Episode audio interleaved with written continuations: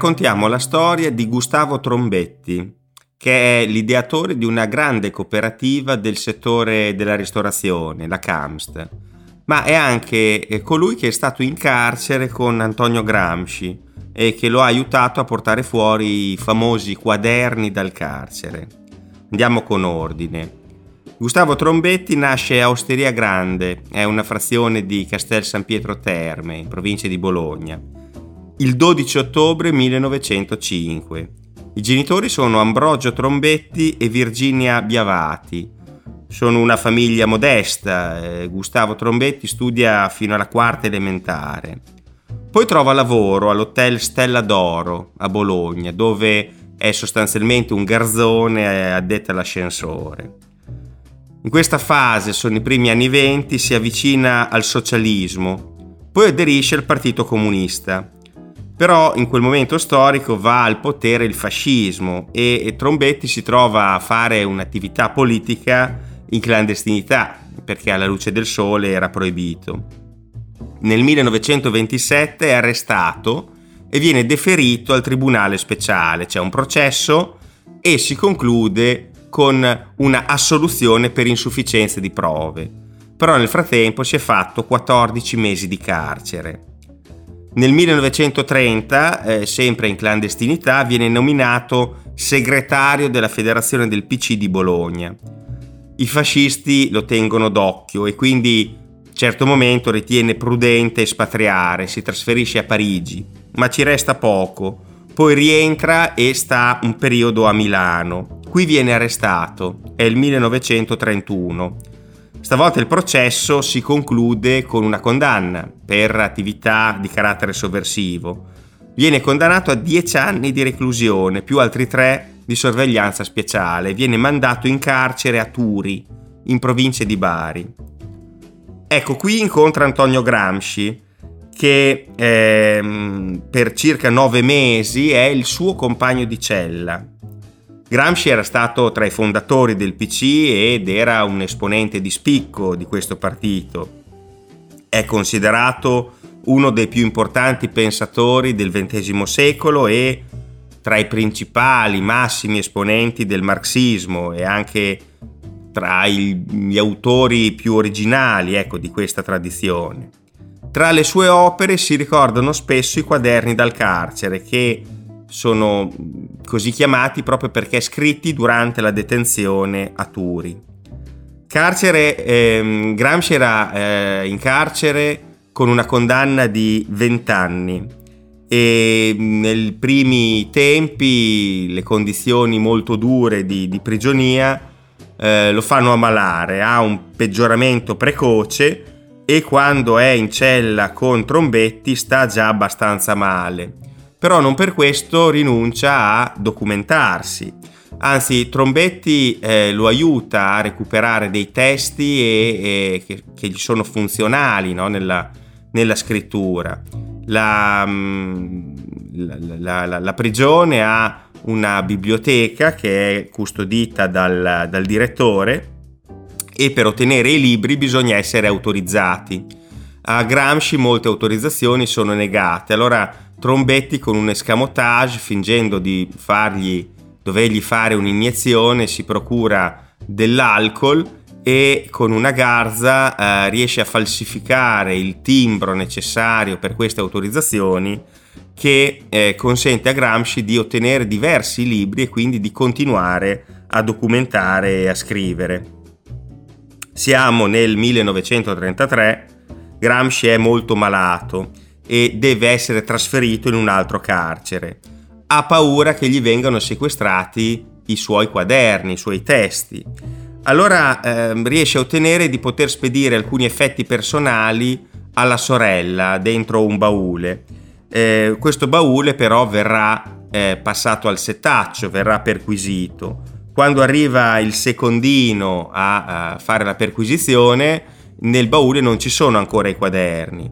Eh, constatato che il baule conteneva appunto solo alcuni effetti personali, eh, Gramsci distrae questo secondino che tra l'altro era sardo eh, come lui e quindi iniziano a parlare un po' della loro terra e Trombetti che era d'accordo con Gramsci riesce a inserire nascondendoli nel baule i quaderni per cui il baule viene chiuso e poi spedito alla sorella. In questa maniera i quaderni possono uscire dal carcere.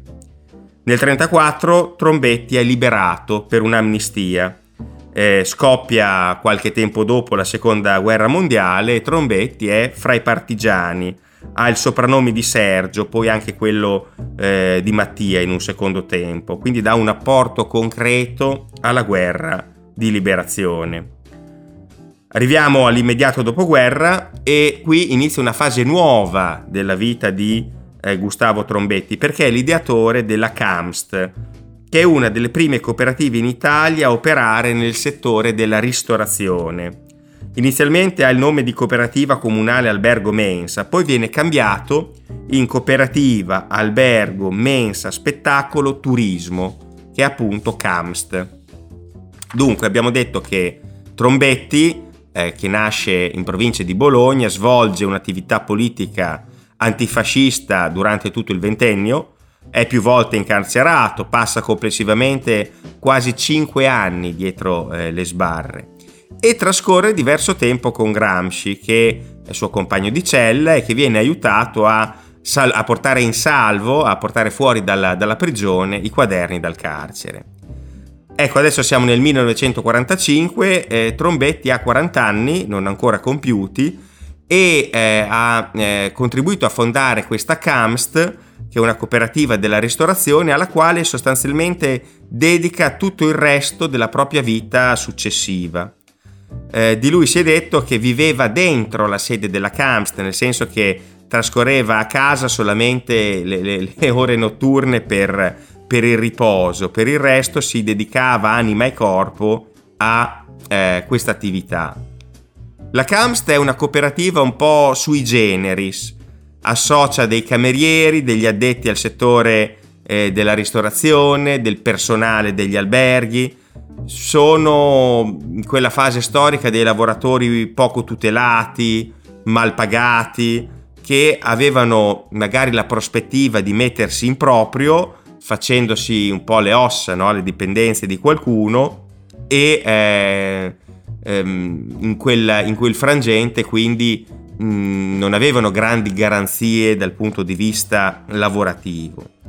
Quindi Trombetti ha l'intuizione di capire che sono eh, potenzialmente un imprenditore collettivo. La Camsta è una cooperativa che nasce con questo intento. Trombetti è il prima il presidente, poi sarà il direttore generale e eh, insieme ai primi collaboratori impianta gli esercizi della CAMST. Sono alcuni esercizi fissi e altri, come venivano chiamati, volanti.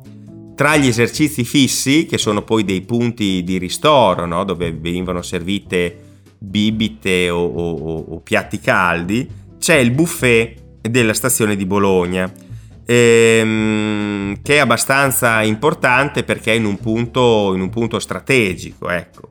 Tra invece gli esercizi cosiddetti volanti ci sono ehm, coloro che vendono in maniera ambulante le bibite uh, e, e, altri generi di conforto allo stadio quando gioca le partite il Bologna. È una fase, quella del secondo dopoguerra, dove prevale nettamente una grande capacità di arrangiarsi no? nella, nella precarietà, nelle ristrettezze di quel periodo. Ad esempio si usano dei bicchieri che sono ricavati da delle bottiglie che vengono segate e smerigliate. Per questi esercizi volanti si gira con dei tricicli dove sono stati montati sopra dei, dei bidoni che contengono eh, le merci no? che, vengono, che, vengono, vendute, cose, cose di questo genere. Addirittura nel buffet della stazione di Bologna si ehm, realizzano delle, delle lasagne calde da asporto che vengono vendute ai viaggiatori che transitano per la stazione che avevano fame e quindi volevano comprarsi da mangiare. Questa fase la Camst va bene, è un'azienda che cresce che eh, acquista visibilità e questo diciamo non piace a un fronte abbastanza eterogeneo contraddistinto da un denominatore anticomunista. Eh, sono gli anni 50 e questa, questo anticomunismo serpeggiante o anche eh, aperto ehm, guadagna terreno nel nostro paese. Sono gli anni del cosiddetto scelbismo. Eh, Mario Scelba è stato eh, ministro in questa fase e prende vari provvedimenti contro le organizzazioni riconducibili al PC. E tra queste ric- organizzazioni che in qualche maniera sono riconducibili al PC c'è anche la CAMST, che era una cooperativa con un presidente Trombetti comunista, con idee peraltro molto note, e quindi viene colpita in vario modo. Ci sono dei contratti che vengono sciolti d'ufficio, ci sono dei controlli molto minuziosi sul versante di carattere tributario, viene esclusa da alcune gare d'appalto, eccetera. È eh, un, un periodo di difficoltà, molti di questi interventi arbitrari o comunque discutibili finiscono sulle pagine eh, dei giornali, hanno rilevanza addirittura nazionale.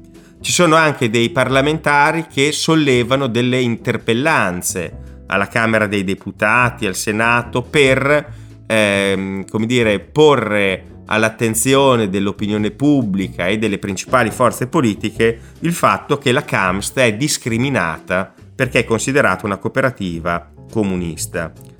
C'è anche un episodio un po' curioso e, e, e in un certo senso emblematico di quegli anni, eh, sul resto del Carlino, che è il principale quotidiano di Bologna, che è su posizioni anch'esso anticomuniste, il direttore dell'epoca, che è Giovanni Spadolini, eh, scrive un articolo eh, titolato Chi mangia le lasagne in stazione a Bologna aiuta il Partito Comunista per dire no, del clima che si respirava in quel periodo. Poi arriviamo in una fase nuova, quella degli anni 60. La Camst investe in un ramo, eh, fra virgolette, innovativo, che è quello delle mense aziendali, delle mense ospedaliere, delle mense scolastiche, uscendo anche un po' dal perimetro eh, del, dell'area bolognese attraverso la partecipazione a bandi e, e, e gare d'appalto.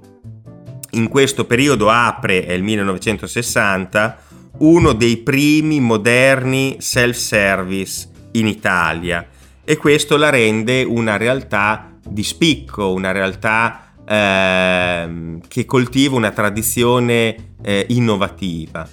Tra le altre intuizioni c'è la realizzazione dei centri pasti, ovvero eh, dei, dei, luoghi ehm, diciamo nevralgici del territorio dove viene eh, realizzata in maniera centralizzata il pasto per un elevato numero di persone e poi questi pasti sono smistati alle varie scuole, gli ospedali, eccetera, che è un modello nuovo che consente delle economie di scala, mentre in precedenza ogni, ogni, ogni struttura aveva una propria cucina eh, interna.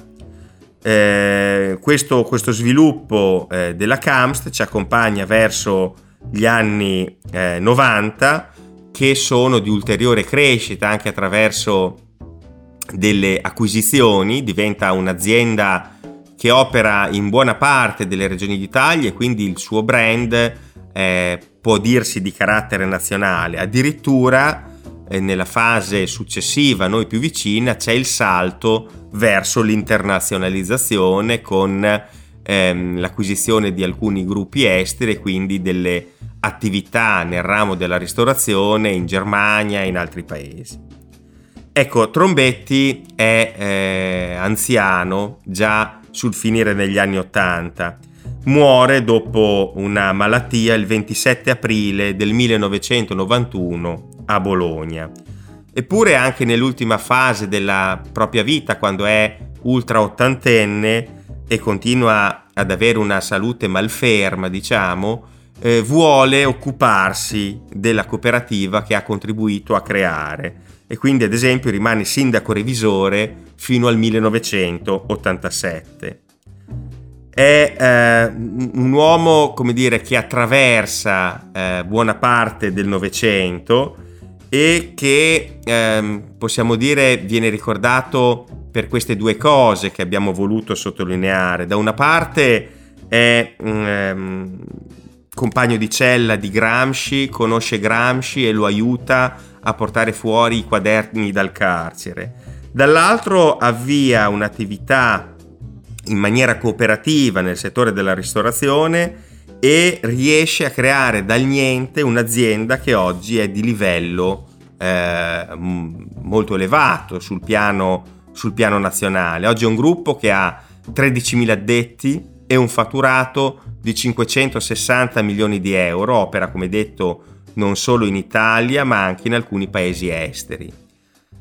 Ecco, nel 2015 la Camst nella ristorazione commerciale eh, crea una società dedicata il cui nome e, e marchio, cioè l'insegna è dal 1945 Gustavo Italiano, che fa riferimento alla nascita di Kamst con 1945, ma il Gustavo italiano è Gustavo Trombetti, ovvero il suo fondatore.